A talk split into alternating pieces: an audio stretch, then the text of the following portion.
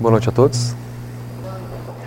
Seria importante se nós conversássemos um pouco hoje, se nós, de certa forma, tentássemos compreender um pouco melhor. Uma característica que envolve a todos nós, né? aqui nesta trajetória evolutiva que estamos desempenhando. Né? Estamos todos em uma grande trajetória, né? um grande caminho de crescimento, né? um grande caminho de autoconhecimento, autodescoberta, em síntese, um grande caminho de evolução. E seria importante, né, para aumentar a qualidade dessa evolução né, e a intensidade dessa evolução, que nós todos aceitássemos né, que, ao longo deste processo, não há, por parte de nenhum de nós, dependência. A dependência da minha evolução sou eu. Só há uma dependência no processo evolutivo: de mim para comigo mesmo nós percebemos que, infelizmente, né, algumas pessoas assumem uma posição de vítima né, e entram em um processo de vitimização. Como se a trajetória evolutiva delas né, dependesse do passado, né, dependesse da família, dependesse da sorte, dependesse de um, um milagre, é? ou dependesse de qualquer outra circunstância que não a ação da própria pessoa. Essa postura, que nós chamamos de uma postura de vitimização, é uma postura péssima. Ela é péssima porque ela retira da pessoa, do sujeito, a sua característica principal, a capacidade de agir. Todos nós somos seres inteligentes, seres conscientes e temos o livre-arbítrio. Então, a principal característica que nos envolve é a ação, a capacidade de agir a capacidade de escolher, a capacidade de mudar, a capacidade de transformar. Portanto, a capacidade de, a cada dia, compreender que o presente é aberto. O presente, este tempo em que nós vivemos, é um tempo aberto. Nenhum de nós está condenado ao passado, preso ao passado. Ou, como alguns dizem, né, nenhum de nós é vítima das circunstâncias. Talvez já tenham escutado essa frase, ou talvez já tenham até mesmo dito essa frase. Eu sou vítima das circunstâncias. Como se o mundo estivesse me perseguindo, né? como se as pessoas estivessem me perseguindo, ou como se o passado estivesse me bloqueado, me trancado, né? e eu não consigo mais mudar, não consigo mais agir. Esse é, sem dúvida, né? o maior erro no qual eu posso incorrer. O erro de deixar de assumir a responsabilidade pela minha própria evolução. Há uma responsabilidade no agir. E essa responsabilidade é minha. Eu não posso transferi-la no sentido de depender de outras circunstâncias. Eu dependo de mim mesmo.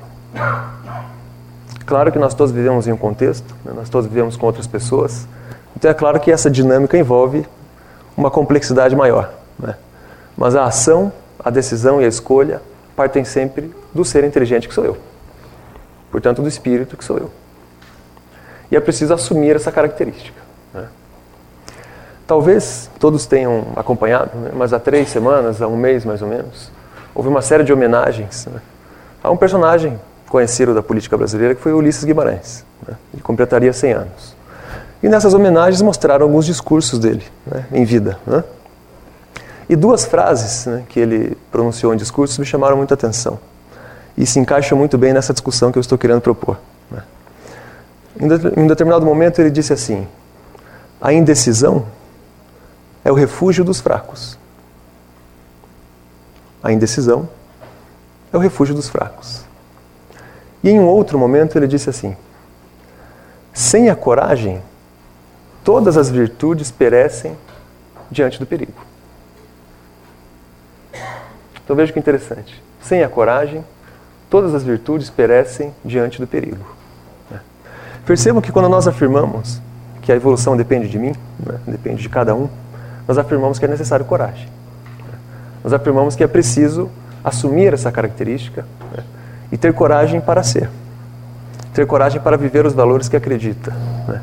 Ter coragem para buscar aquilo que entende ser fundamental ter coragem para exercer todos aqueles valores, todas aquelas virtudes que você é. Mas para isso é preciso coragem. Porque sem a coragem, é como se tudo ficasse bloqueado. Né? Sem a coragem, é como se todas as minhas características ficassem, de certa forma, inativas ou passivas. E se há uma palavra que é o oposto do que nós somos, é passivo. Nós somos todos agentes, atores, autores da vida. Nós somos autores da vida. Simples assim. Né? Então é preciso compreender né, que, sendo a indecisão o refúgio dos fracos, né, eu tenho que ter a coragem de decidir. Eu tenho que ter a coragem de escolher. É claro que é muito mais fácil não escolher. É claro que é muito mais fácil se deixar arrastar. É claro que é muito mais fácil simplesmente assumir a postura de passividade e deixar o vento levar. É claro que é mais fácil. É claro que é mais difícil fazer constantemente uma autoavaliação. É claro que é mais difícil fazer um questionamento constante do que está fazendo, do que está procurando, de como está fazendo, de com quem está convivendo, de quais valores está exercitando. É claro que é mais difícil. Mas é exatamente nesse ato de escolher e nesse ato de decidir que nós crescemos. Nós só crescemos quando nós nos questionamos. Nós só crescemos, portanto, quando nós nos colocamos em um movimento de decisão e de ação. Então é preciso ter essa capacidade com muita clareza e com muita intensidade. Né? A irmã Marina Fidelis é um espírito que constitui mensagens aqui e ela disse algo muito interessante recentemente a nós. Ela disse assim: a vida não pode ser mecânica. A vida não pode ser de repetição. Então, neste momento, eu faria uma proposta, né, que cada um se perguntasse: será que a minha vida não tem sido de repetição? Será que a minha vida não tem sido uma mecânica de repetição? Uma mecânica de passividade? Uma mecânica de simplesmente cumprir os protocolos que me foram postos? Cumpro hoje, cumpro amanhã, cumpro depois de amanhã e simplesmente e simplesmente vou contando o tempo passar? Será que eu sou uma dessas pessoas? Que não são ativas, portanto? Ou não? Já o irmão Antônio Green, um outro espírito que faz mensagem aqui, em um sentido similar, nos, nos afirmou assim: o cotidiano não pode ser um viver sem sentir. O cotidiano não pode ser um viver sem sentir. O que é um viver sem sentir? Senão um viver de repetição. O que é um viver sem sentir, senão um viver sem consciência? Senão um viver sem escolha, sem decisão? O que é um viver sem sentir, senão um viver de passividade? Senão um viver que não envolve mudança, senão um viver que não envolve transformação. Então nós teríamos que avaliar isso também. Qual é a minha capacidade de sentir? Será que na minha vivência cotidiana, diária, eu tenho sentido como as pessoas estão? Eu tenho sentido como aqueles lugares em que eu frequento estão? Eu tenho sentido como eu estou? Nós poderíamos afirmar sem dúvida né, que se há em alguém né, um sentimento de tristeza, ou um sentimento de angústia, ou quem sabe um sentimento de insatisfação, nós podemos afirmar sem dúvida que esse sentimento é um indicativo um indicativo de que algo precisa mudar. Eu diria sem constrangimento que se alguém aqui sente um pouco de tristeza, ou um pouco de angústia, ou um pouco de insatisfação, está, na verdade, sentindo um chamado à mudança. Está, na verdade, recebendo um indicativo de que é preciso transformação. Está recebendo um indicativo de que, quem sabe, haja uma ausência, por mais paradoxal que pareça. Quem sabe, haja uma ausência. Quem sabe esteja vivendo uma espécie de ausência no sentido de que falta alguma característica, falta algum valor, falta alguma virtude. Quem sabe falte a capacidade de decisão. Em síntese, falta mudança. Ou quem sabe esse sentimento não indique que o problema não é uma falta. Não é? A situação na realidade é algo que eu estou fazendo e que eu não gosto. Ou é algo que eu estou fazendo e que está em desacordo com aquilo que eu sou. Se aquilo que eu faço vai contra aquilo que eu sou, então o sentimento será de angústia.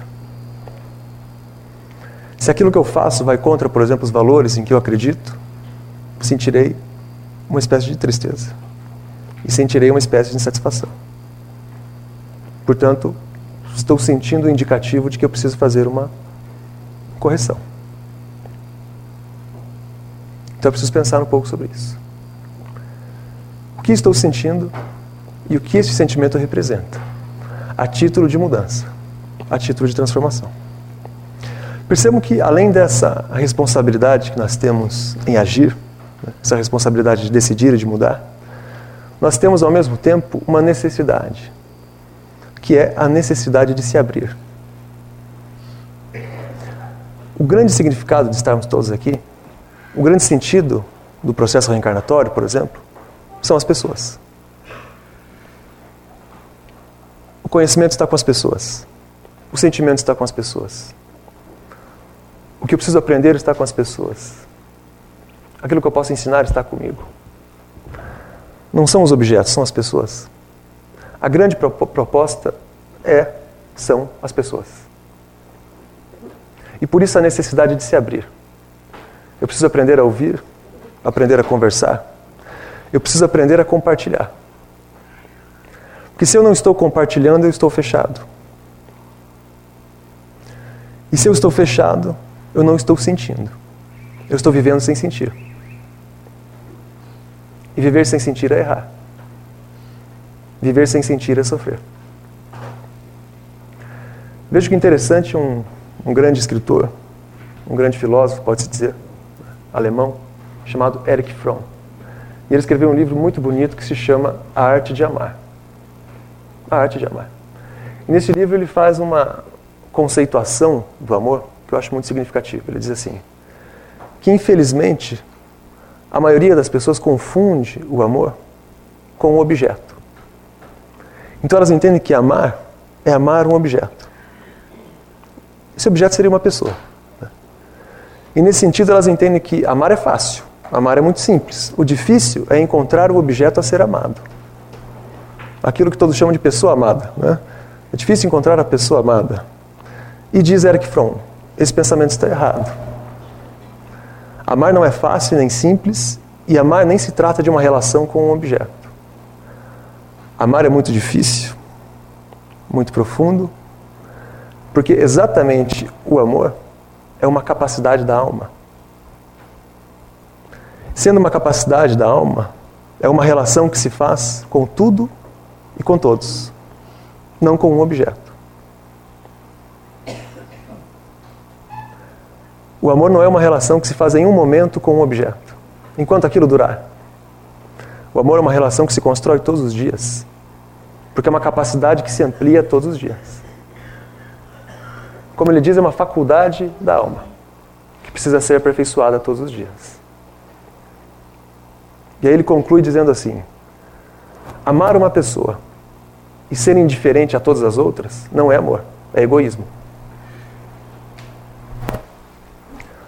O amor, portanto, né, é uma capacidade de respeito, de cuidado e de responsabilidade para com todos. Para com tudo e para com todos. Nesse sentido, uma faculdade que precisa ser aperfeiçoada. Então, eu aproveitaria a oportunidade para dizer isso. Né? Se eu estou aberto à vida né, e às pessoas, eu estou aprendendo a amar. Mas se o meu conceito de amor é um conceito fechado, então não está sendo tão eficiente assim. Será que o meu amor se destina a poucas pessoas e ao desprezo de outras? Será que o meu amor se destina só às pessoas que eu acredito que são legais, que são bacanas, que eu gosto, que são boas? E a humanidade? Se for assim, eu não estou ampliando a minha capacidade de amar. Se a minha relação de amor é com um objeto só, ou uma pessoa só, Então eu não estou aprendendo a amar. Portanto, eu estou deixando de praticar a maior virtude que alguém pode alcançar, que é o amor.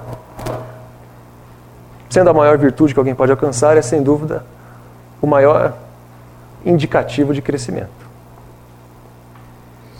Se aumentei minha capacidade de amar, não tenho dúvida de que eu evolui. Portanto, se eu aumentei a minha capacidade de compreender a todos, de tratar a todos com respeito, com cuidado, entendendo que também sou responsável por todos, então eu aprendi um pouco do que é o amor. Eu tenho um amigo que trabalha com recreação infantil. Ele me contou uma história que me parece muito significativa. Né? E para concluir, eu queria compartilhar com vocês. Né? É uma história que vira quase uma metáfora. Né? Ele estava trabalhando com um grupo de crianças e ele deu a cada criança uma peça de barro. Uma peça, um material bruto, uma peça de barro, para que cada uma fizesse aquilo que quisesse. Então era livre, era aberto. E aos poucos ele foi transitando e observando o que cada um estava fazendo. Aí de repente ele chegou perto de uma determinada criança e ela havia feito uma peça fantástica. Ele disse que era uma escultura, belíssima peça que a criança fez. Ele ficou tão impressionado que ele parou naquele momento, se abaixou, né? E falou assim: Nossa, que lindo seu, seu trabalho, né? E quando ele pensou em, em afirmar assim, vamos separar e guardar, né? ou vamos separar e colocar para que todos vejam, quando ele pensou em fazer isso, a criança olhou para a peça, sorriu como, como quem diz que gostou, né? E jogou no chão. Amassou tudo de novo, aquela, aquele barro voltou a ser um barro bruto, uma peça bruta, e ela começou a refazer uma outra peça. E ele ficou muito impressionado com aquilo e começou a aprender um pouco. Né? O que nos diz a metáfora da criança e do barro? Eu diria que algumas pessoas, principalmente essas que se colocam na posição de vítimas, né, eu diria que elas fazem uma peça com o barro e passam a segurar aquela peça na mão, param e ficam o resto da vida segurando a peça. O que acontece quando eu paro de mexer no barro? Ele seca, né, ele endurece. Seguindo a metáfora, do barro, eu diria que aqueles que seguram a peça e congelam a si mesmos secam o barro e secam junto com o barro. Seria como afirmar que o barro é a minha vida. Se de repente em algum momento eu chegar à conclusão de que está pronto, é isso, e paro de fazer, o barro seca e eu seco junto. Qual é a grande proposta? Quem sabe seja assumir um pouco a capacidade dessa criança. Que capacidade é essa? Não é a capacidade de esnobar ou de ser indiferente ao que foi feito. Não. É a capacidade de se revitalizar. É a capacidade de se renovar. É a capacidade de entender que nenhum de nós está no passado. Nós estamos no presente. Se eu estou no presente, eu preciso refazer. Eu preciso, quem sabe, recomeçar a escultura. E ao recomeçar a escultura, com certeza, farei algo ainda melhor. Porque essa disposição de recomeçar já é suficiente para crescer. Já é suficiente para me mostrar que eu evoluí. Portanto, com certeza, a próxima obra será melhor. Porque eu já sou melhor, já estou maior. É? Então, eu concluiria né, dizendo que, quem sabe, a grande proposta que nós teríamos que assumir seria essa uma proposta de abertura para com o presente, é? uma proposta de ativação, portanto, assumir que eu sou um agente da vida, é? e uma proposta de felicidade, é? que envolve esse contínuo refazer, esse contínuo revitalizar-se, que, em síntese, é um contínuo viver, que é o que nós estamos fazendo aqui. Então, quem sabe, se alguém aqui né, está dentro daquela condição né, de sentir alguma angústia, alguma tristeza, alguma insatisfação, saiba que o mundo não está fechado. Muito menos o seu destino está traçado. Isso não existe. Estamos no presente, portanto eu posso muito bem hoje dormir, acordar amanhã e falar assim: hoje eu vou começar diferente. Hoje eu vou começar sem vitimização, vou começar a assumir aquilo que eu sou, assumir a necessidade de crescer, assumir a necessidade de mudar e vou fazê-lo com alegria.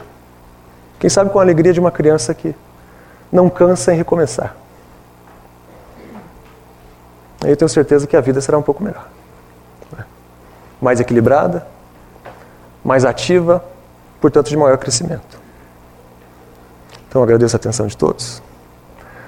Sejam felizes não é? e brinquem um pouco com o barro. Não é? Tchau, tchau, boa noite para vocês, tudo de bom.